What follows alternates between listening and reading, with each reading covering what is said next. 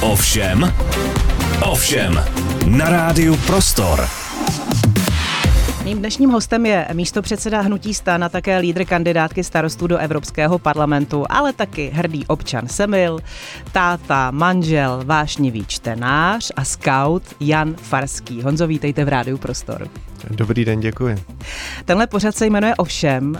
Svých hostů se neptám jenom na ty věci, které mají oni sami denně v hlavě, ale e, spíše tak nějak ráda nechávám vykročit v, těma, v tématech tam, kde o sobě zase o kus víc třeba prozradí. Tak mhm. doufám, že mi nedáte košen. Určitě ne. Začínáme. Markéta Rachmanová, zdraví.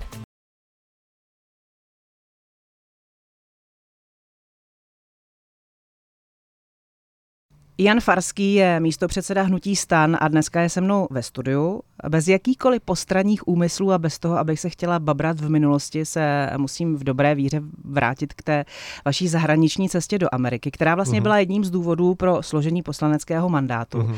Ta stáž byla vědecká, jak transformovat 250 let amerického federalismu do strategie uh-huh. pro příští čtvrtstoletí Evropské unie. Uh-huh.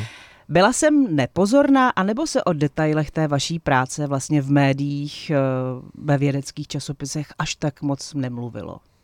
No, bylo několik rozhovorů, kde jsem o tom mluvil, protože to eh, mně to přišlo a dodnes přijde hrozně zajímavý téma. Vlastně to, když to z té obecného názvu půjdu ke konkrétnímu, eh, tak ta práce měla tři pilíře. První byl společná evropská obrana, schopnost Evropy se bránit a nečekat vždycky jenom na Ameriku, až, až nás zachrání, ať už to mhm. bylo v roce 1917 nebo za druhé světové války, nebo v roce 2022 na Ukrajině. Hmm. A druhá část byla o tom, že Evropa, jestli něco chybí k tomu, aby byla skutečnou uh, supervelmocí, tak je také to, že, že je pomalá v rozhodování, že jako ta setrvačnost je velká, že se hrozně těžko hledá jakýsi, jakýkoliv souhlas. A jak by se mohla změnit rozhodování, třeba i s inspirací toho, jak, má to, jak, to, má nastavené, jak to mají nastavené Spojené státy k tomu, aby byla, aby byla akceschopná. Hmm. A třetí byl pilíř demokratického deficitu, který je v Evropě často skloňován směrem eh, k Bruselu. Eh, ale musím říct, že ten třetí pilíř, když jsem představoval eh, Američanům, tak vlastně nechápali. Oni mě popisovali, že jejich federální orgány mají daleko větší demokratický deficit, než, než mají evropské orgány mm-hmm. v mhm. Bruselu. Takže jim to přijde trošku mm. umělé téma ale ty dva první, eh, ty dva jmenované pilíře naopak eh, měsíc potom, co jsem odjel do Spojených států, se staly námětem eh, titulků v novinách, protože Putin vtrhl na Ukrajinu a najednou z témat, která do té doby byla akademická, hmm. tak se staly témata, témata každého dne. Hmm, hmm. Já nechápu jednu věc. Pomeňme to, co spousta voličů možná nedokázala přijmout, že jste odletěl, ale proč se vlastně o té práci, když takhle poslouchám detailně, detailně, o čem to opravdu reálně je. Proč se o to nikdo třeba nezajímal blíž? Mně osobně to totiž přijde škoda. Mm-hmm. Uh, člověk, který získá eh, stipendium, který není automatické a řeší vlastně na univerzitě v Oregonu takhle zásadní témata, je u nás v podstatě pouze pranířován za to, že si dovolil odletět a to je jako jediný výstup.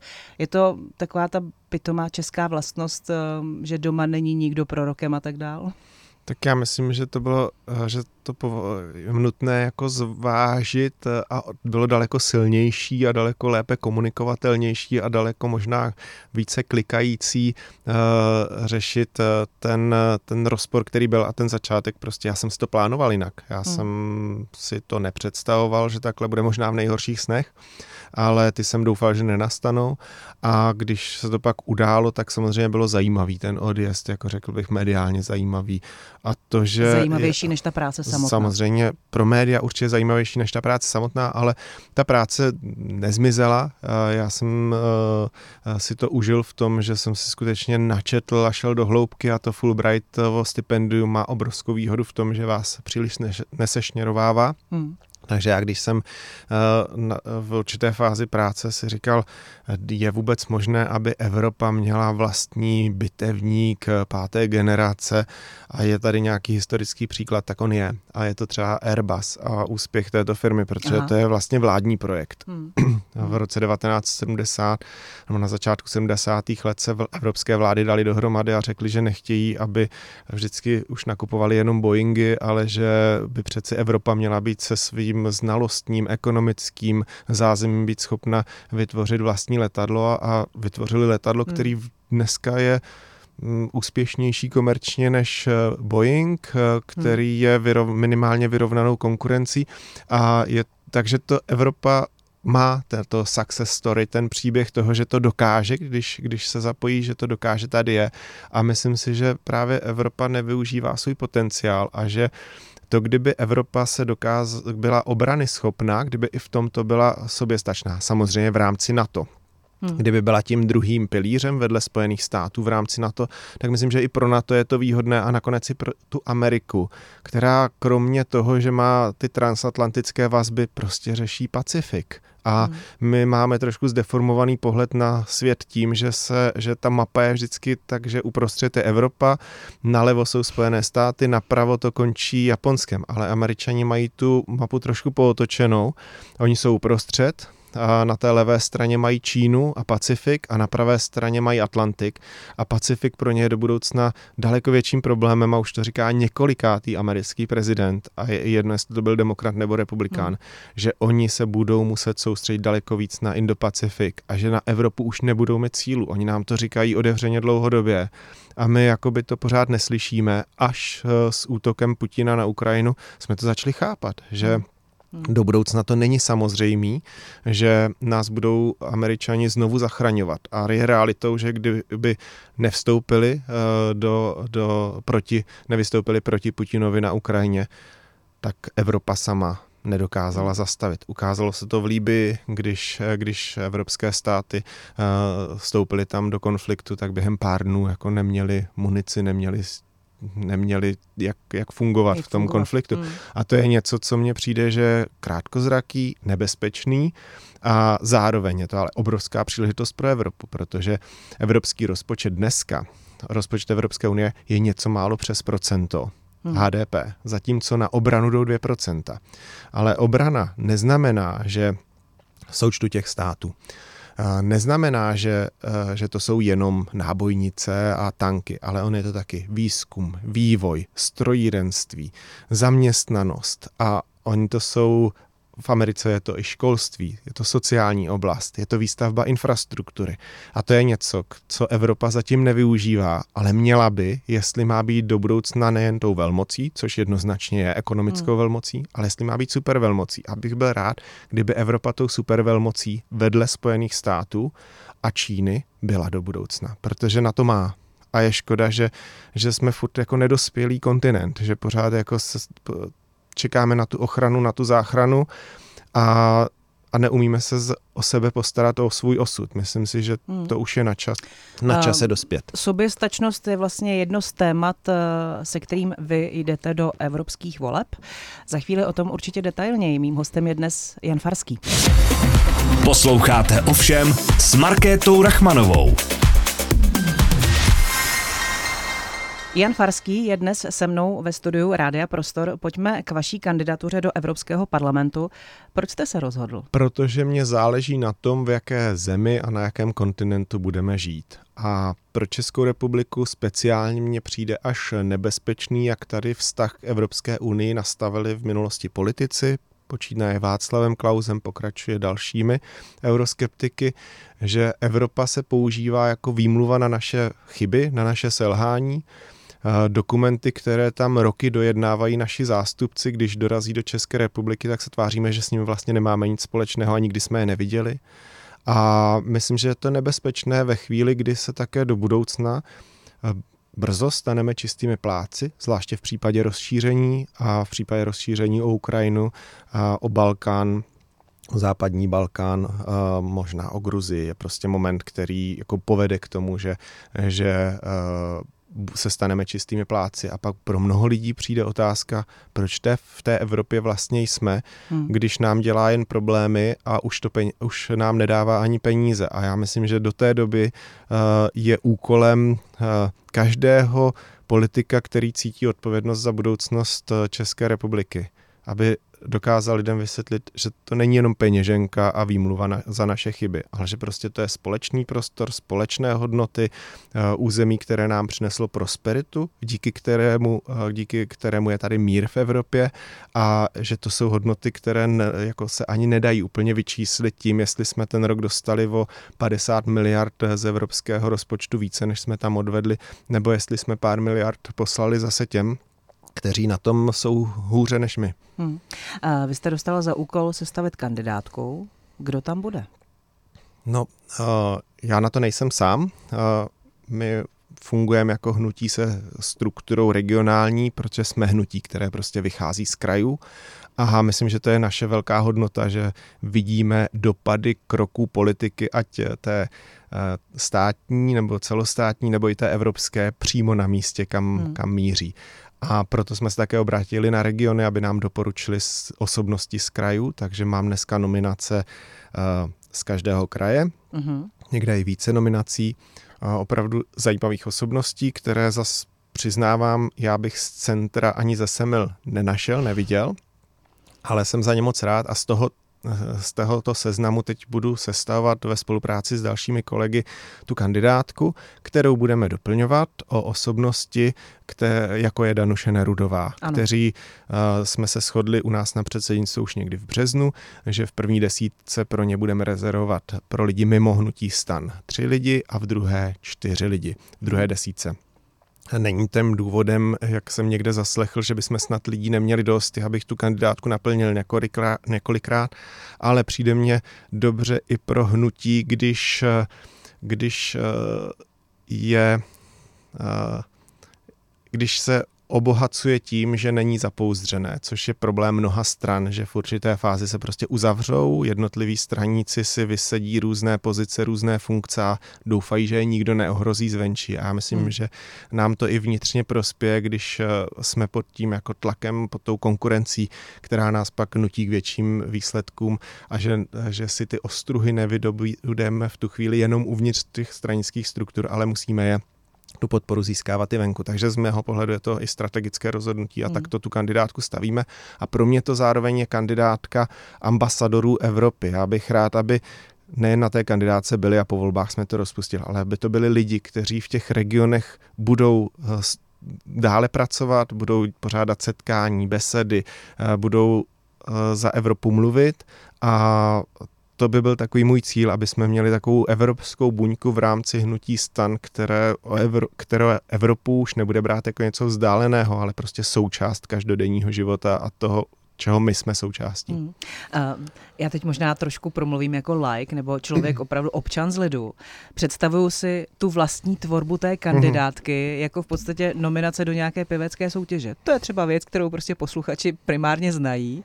Uh, takže vy budete mít na stole nějaká jména, uh, osobnosti, budete mít samozřejmě nějaké reference, to, co hmm. vlastně oni dělají, čím se chtějí zabývat, s čím by případně do toho Evropského parlamentu šli. Hmm. A teď tam sedí nějaká skupina lidí, kteří prostě říkají toho ne, toho ano?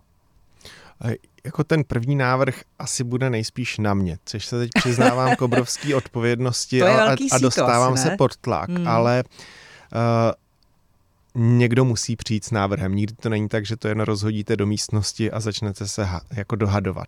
A já v tomhle prostě člověk se svých kořenů nezbaví a je to tak dobře, když jsem v roce 2000 šest, to už je let. Dával dohromady kandidátku, která následně vyhrála volby v Semelech, tak jsem prostě hledal kandidátku tak, aby tam byly zastoupení mladí, zralí, ženy, muži z různých sociálních hmm. skupin, z různých částí města, tak, aby tam člověk toho svého ambasadora, u nás ty komunální politiky, hmm. tady evropský politiky, aby se tam našel abychom to namíchali tak, aby prostě odpovídala i tomu, jak vypadá Česká republika a jak, jaký, jaký, jaký lidé v ní žijí.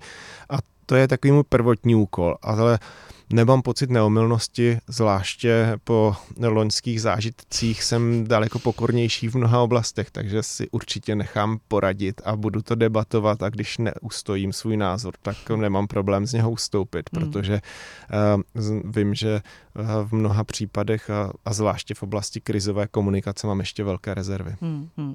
Tam je to trošku uh, potom o nějaké vyjednávací schopnosti a o tom zaujmout a když třeba někdo zůstane nevybrán, uh-huh. tak uh, aby mu to bylo správně odkomunikováno a aby třeba nezanevřel potom na tu star- stranu obecně a na vás jako na Jana Farského. Což vlastně bude hodně těžký a vzhledem k tomu, že volitelných míst máme tři, když to dobře půjde čtyři a míst na kandidáce bude 21 až 28, hmm. Eh, tak eh, je jasný, že většina lidí nebude uspokojena. Hmm. A hmm. Takže není to jednoduché, ale já se zase pokusím to vysvětlit, aby, aby to všichni nebo většina přijala, jakože takto to dává smysl, protože Mým úkolem není a cílem není uh, sebe dostat do Evropského parlamentu. Mým úkolem a cílem je udělat co nejlepší výsledek pro hnutí stan, protože ty volby jsou zásadní. V Čechách je tak nevnímáme, ale jsou zásadní. Většina legislativy, která vychází v České republice, tak pochází z evropské úrovně. My tady překládáme, přepisujeme, ať už je to, eh, ať jsou to směrnice nebo další rozhodnutí a my je prostě překlápíme do českého právního řádu. A když nejsme u toho zdroje a když tam nepošleme lidi, kteří budou schopni se tomu věnovat a, a vyjednávat to, co pro nás bude přijatelné, tak pak budeme narážet až na té národní úrovni a to je pozdě. A je to hlavně nebezpečný, hmm. protože to vytváří tu negativní emoci k Evropské unii, což jsme my, takže k nám samým. Hmm.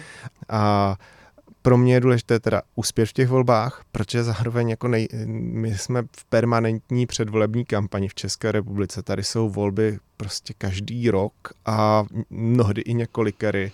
A když strana v nějakých volbách neuspěje, tak prostě je to spojeno s tím, že ta setrvačnost u voličů je. Hmm. A když jdete nahoru, tak stoupáte, ale jakmile se ten, ta trajektorie obrátí, tak přirozeně klesáte. A pro nás jsou pak zásadní volby samozřejmě senátní, a možná ty nejdůležitější z pohledu hnutí, které je region, jako stojí na regionech, jsou to krajské volby a další rok nás čekají sněmovní volby. A jako jestli má tato koalice pokračovat, tak bez silného hnutí stan pokračovat prostě nebude. Hmm. Takže je to klíčové i proto, abychom do, do abychom eh, dovedli tuto vládu k dalšímu období, je, je docela důležitý, nechci říkat zásadní a že to na tom všechno stojí, to bych zase jako příliš si nakládal, ale eh, ty evropské volby jsou docela důležitým momentem už i pro ty další volby, které jsem jmenoval. Nicméně voliči neustále trošku opomíjené. Jaká uh-huh. volební účast by vám udělala radost? Udělala by mi radost taková, jaká je u sněmovních voleb, že by si lidé uvědomili, jak, že, že to jsou prostě důležité volby jako ty sněmovní volby. A když to bude přes 30%, tak to bude úspěchem a budu za ně rád, protože zase musím vycházet z české reality, že minulé volby podle mě předminulé byly kolem 20%, minulé stouply na 28%, hmm. tak když se dostaneme přes 30, tak jsme ve správném trendu a Evropu přijímáme více a více jako svoji a jako důležitý moment české politiky. Říká Jan Farský, za chvíli pokračujeme. Posloucháte ovšem s Markétou Rachmanovou. Mým hostem dnes ve studiu je kandidát na europoslance, mimo jiné, Jan Farský. Eh, Honzo, vy se netajíte tím, že byste chtěl co nejdříve zavést v České republice euro. Proč? Protože je to výhodné pro firmy, pro občany a pro celou republiku.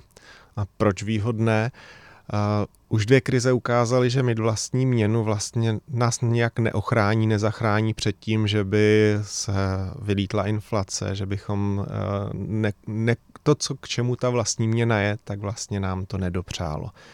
A my jsme ekonomika, která je závislá na eurozóně, na zemích, kde se platí eurem. A dneska jsme v situaci, že se euro, eurozóna rozhoduje a my se musíme přizpůsobit těm rozhodnutím. Když budeme v eurozóně, tak my budeme sou- připravovat ta rozhodnutí.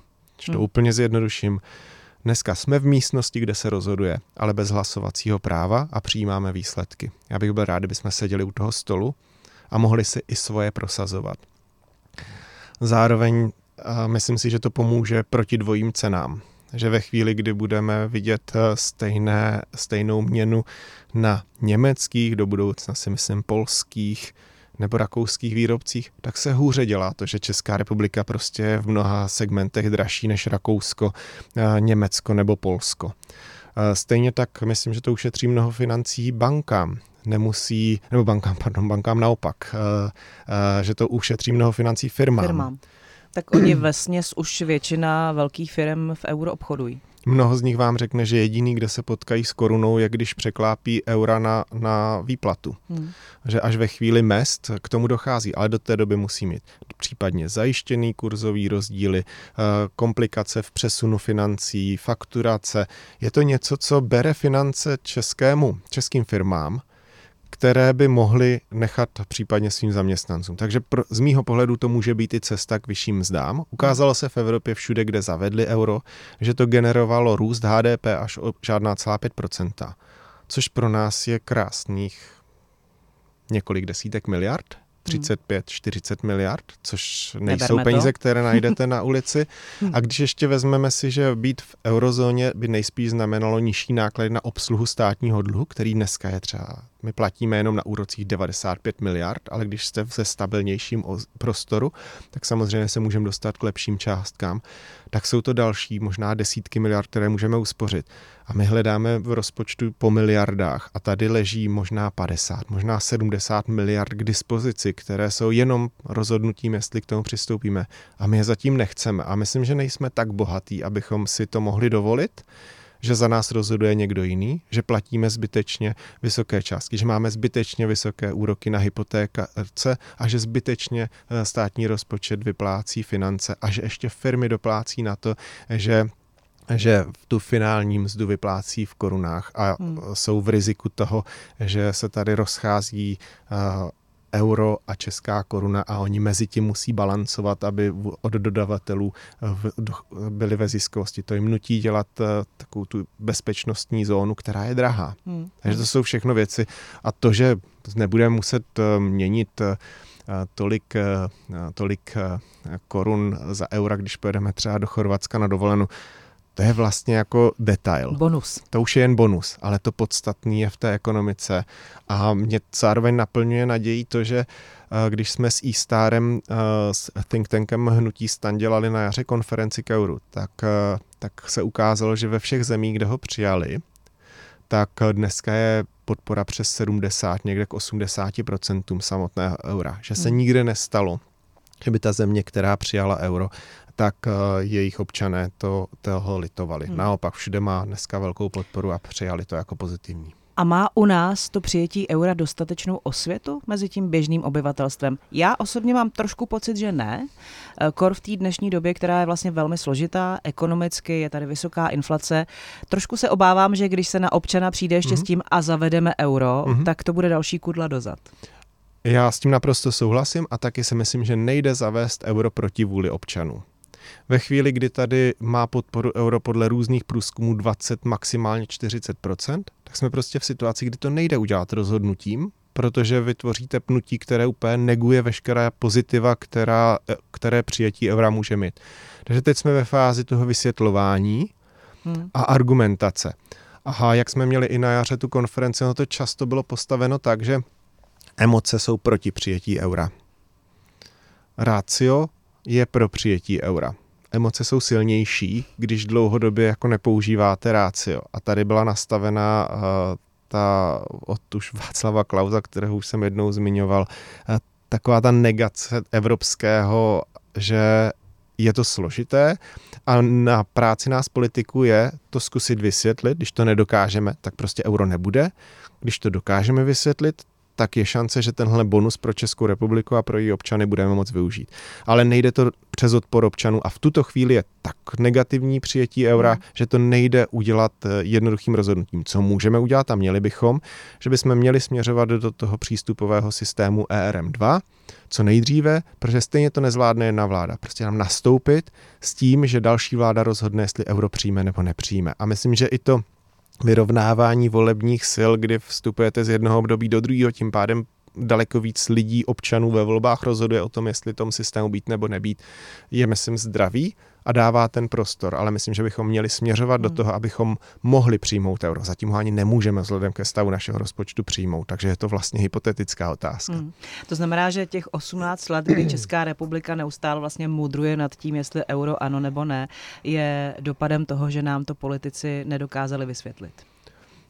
Hmm. Jednoduše řečeno. Nedokázali, nesnažili se, protože to bylo proti většině v mnoha případech a zároveň to euro nebylo v jednoduché situaci před 15 lety, když eh, byl problém v Řecku. Tak to nebyla jednoduchá situace, ale ukázalo se, že, že to nejenže Řecko přežilo, nikdo mu nemusel přispět ani cent, hmm. Eh, ty svoje dluhy si dokáží splácet a splácí dneska mají daleko zdravější rozpočet, než má Česká republika.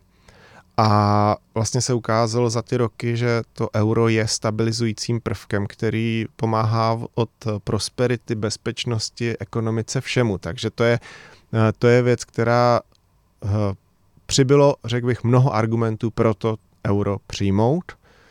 A nějak si nevybavuji, ale určitě odpůrci eura by těch argumentů měli, jestli přibyl nějaký argument, proč ho naopak nepřijímat. Hmm.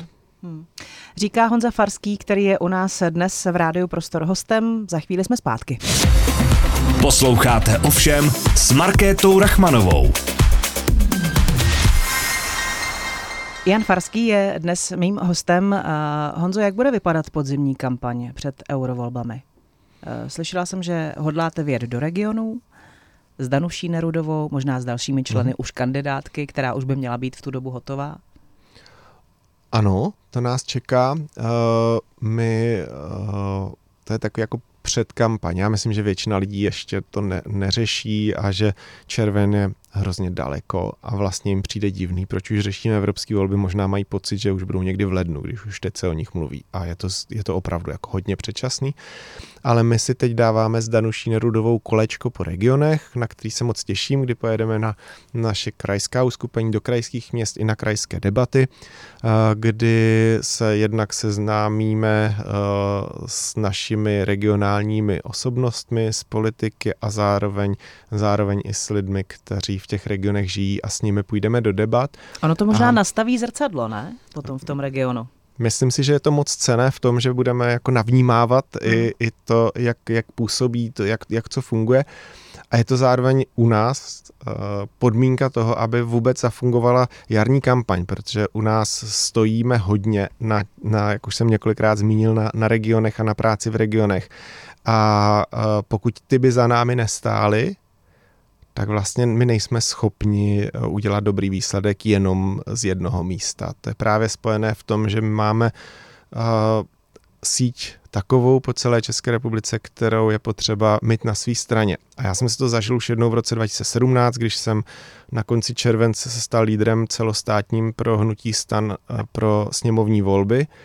Volby byly v ří, na začátku října, tou dobou, když jsem to přebíral, jsme měli necelá 2%, a já ve chvíli, kdy jsem objel tu republiku a setkal se s těmi našimi regionálními uskupeními, tak jsem naprosto pevně byl přesvědčen o tom, že prostě do té hmm. sněmovny se dostaneme. A nejen, že se dostaneme, ale že tam patříme, protože já jsem viděl tu sílu těch lidí, kteří prošli několikrát mnohdy tím sítem komunálních voleb, které jsou náročné v tom, že tam skutečně lidi volí, uh, koho znají, Hmm. Tam to marketingem jenom trochu dokážete přetlačit, ale podstata je, že o vás tam vědí úplně všechno. A když prostě neuspějete v těch volbách, tak je zřejmé, že něco není úplně hmm. v pořádku. Hmm. hmm. A to je taky jedna z těch výhod a, a sil stanu starostů a nezávislých, že nám ten předvýběr dělají občané.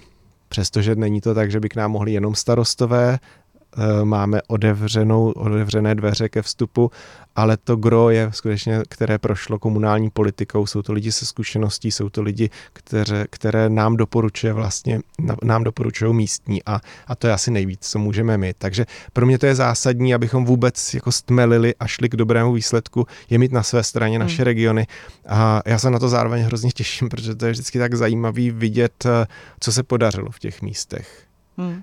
čím tam žijí a možná, že mě třeba opraví v tom, že prostě euro teď není téma a ať to necháme radši být, že pro ně a úplně dokážu pochopit daleko důležitější to, že eh, žijí na jedné straně hranic a, a nemocnice, která je 10 kilometrů od hmm. nich na německé straně hranic, která je plná českého personálu, jim nemůže poskytovat základní zdravotní péči. Já si myslím, že to je eh, v tuto chvíli k řešení zásadní hmm.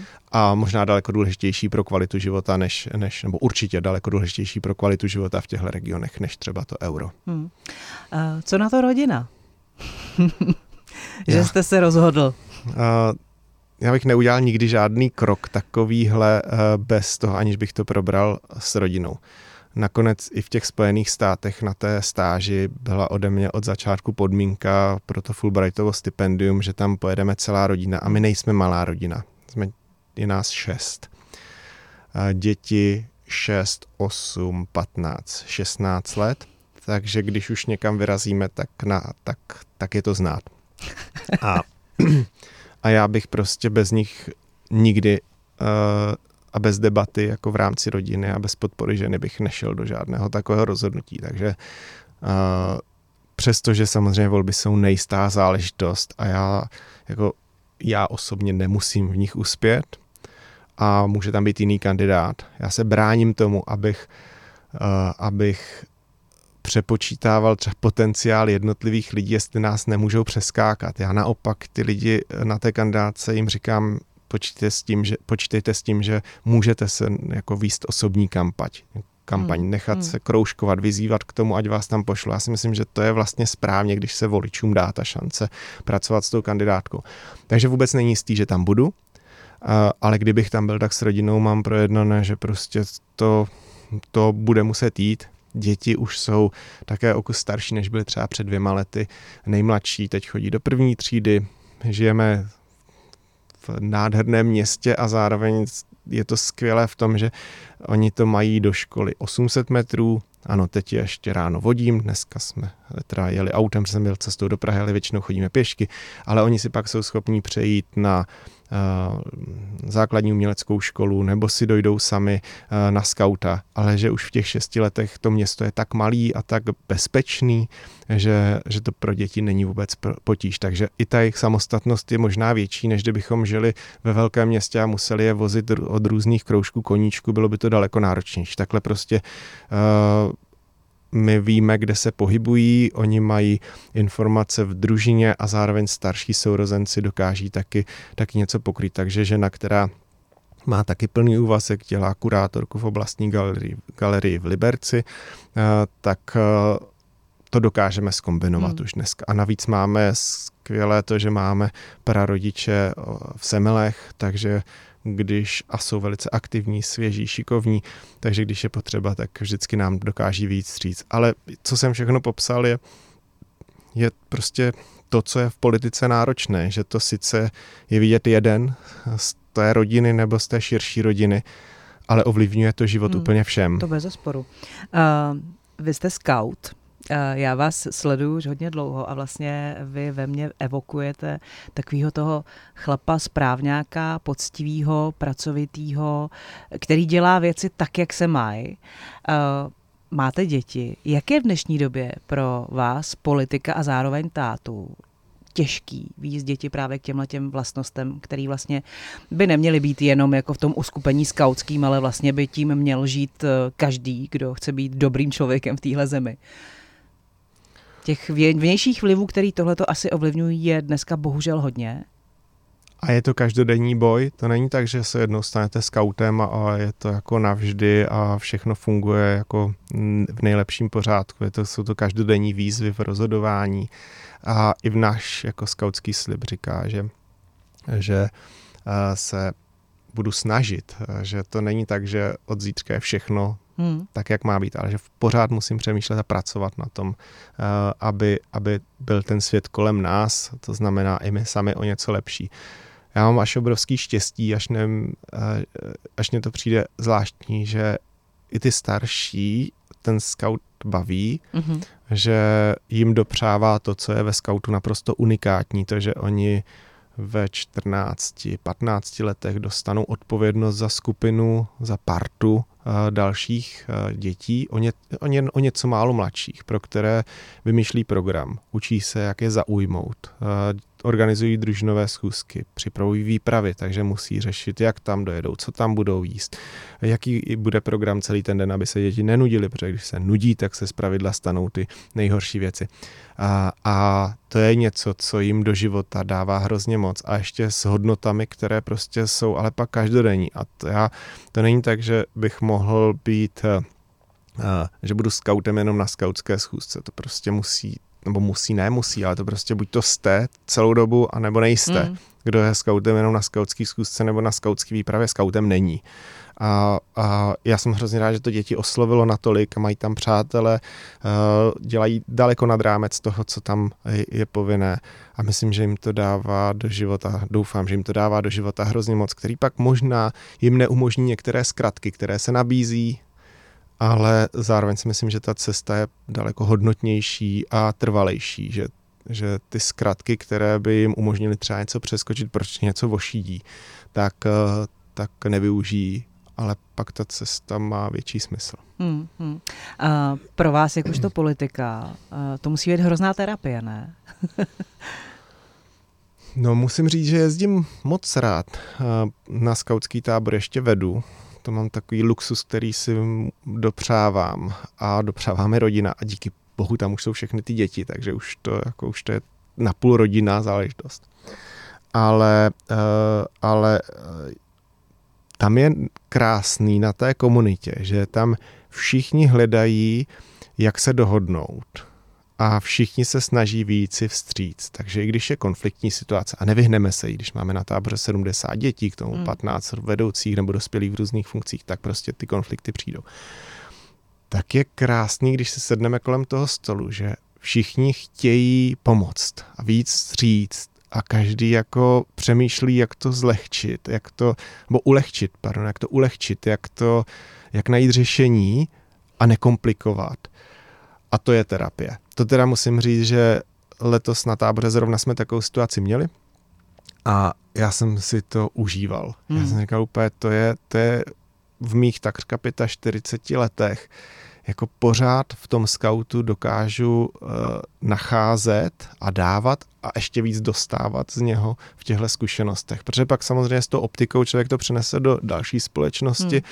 a zkouší to, někdy to jde, někdy to nejde, ale ale aspoň to zkouší, protože ví, že to může jít. Ale je to nahony vzdálené tomu, jak to potom funguje třeba i v tom politickém světě, předpokládám. Že tam asi sedánky kolem ohně, abychom se pokusili domluvit a aby to všechno dobře dopadlo a mělo to nějaký pozitivní výstup a řešení jsou spíš setiny procenta. No a než ten jako ten skautský svět mě přijde takový opravdový v tom, že tam, když někdo něco říká, tak si to zpravidla i myslí a pak to i udělá. Zatímco v té politice často někdo něco říká, něco jiného si myslí a ještě něco jiného nakonec udělá. Takže to jsou různé světy, ale mm, nebudu vzdávat to, že se vlastně můžou připodobnit. To je dobře. A hezký slovo na závěr. Držíme palce, hodně štěstí Děkujeme. v eurovolbách. Mým dnešním hostem byl Jan Farský. Děkujeme.